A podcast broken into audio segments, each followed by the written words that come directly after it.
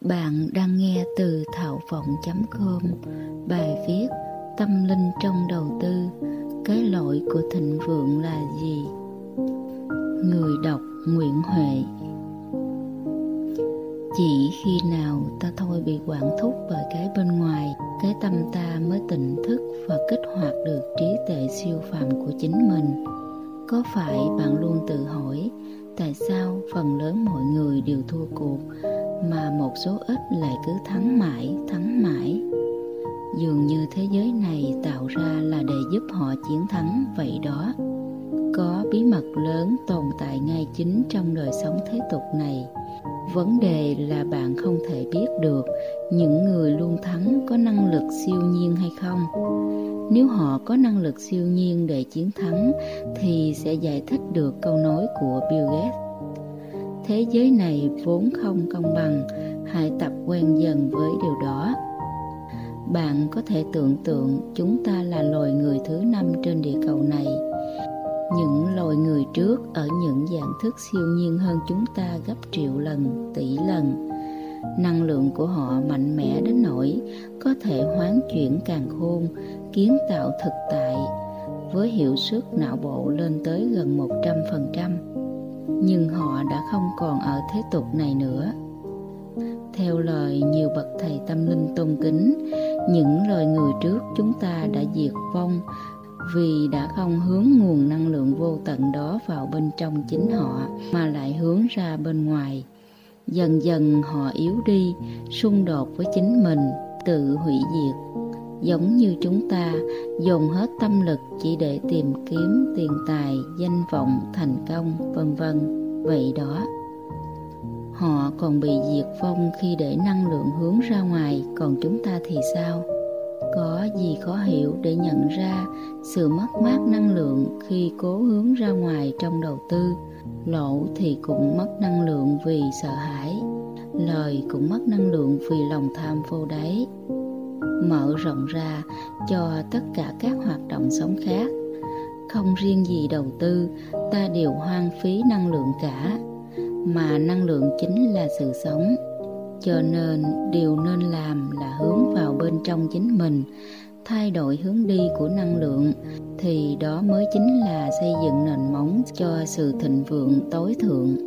Tất cả những gì nhân loại đang làm chỉ dẫn tới bi kịch thảm hại mà thôi cái lỗi của sự thịnh vượng chính là giải phóng chính mình khỏi mô hình sống sai lầm hiện nay.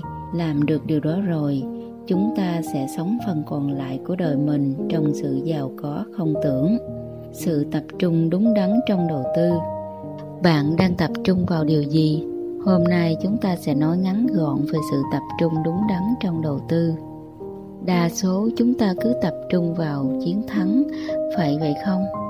Cảm giác nghiện chiến thắng trong lệnh nhân 2, nhân 3, nhân dân dù trên vốn chỉ 100 đô lại khiến chúng ta hưng phấn tột độ. Rồi chúng ta tập trung vào dự đoán, phân tích, dự đoán mà đúng là chúng ta nhảy cẩn lên đi chém gió khắp nơi.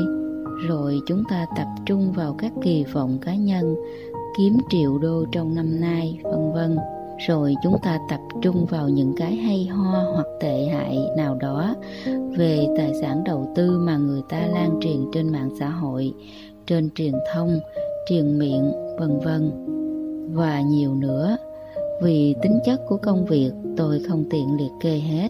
Như vậy thì một nhà đầu tư thực thụ nên tập trung vào điều gì?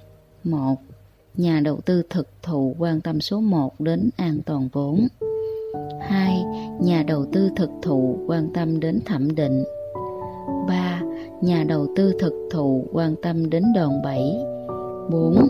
Nhà đầu tư thực thụ quan tâm đến kỳ quan thứ 8 5. Nhà đầu tư thực thụ quan tâm đến tâm linh trong đầu tư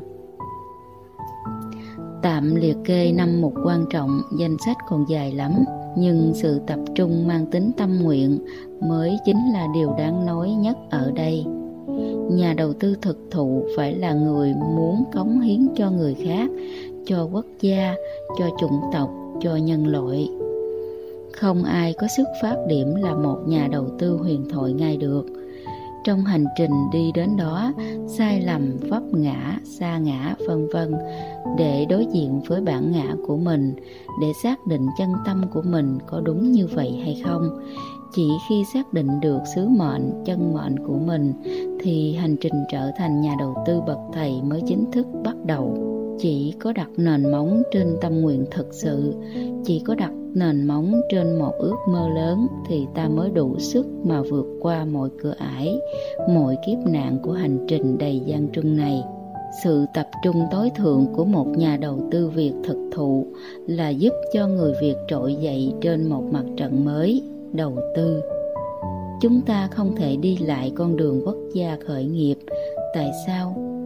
Là bởi vì lợi thế đã thuộc về những quốc gia đi trước. Chúng tôi đi tìm những người chí lớn để cùng nhau hoạch định tận dụng tốt nhất những lợi thế hiện có, tiềm ẩn cực kỳ lợi hại của người việt. Đó chính là tâm nguyện cả đời này.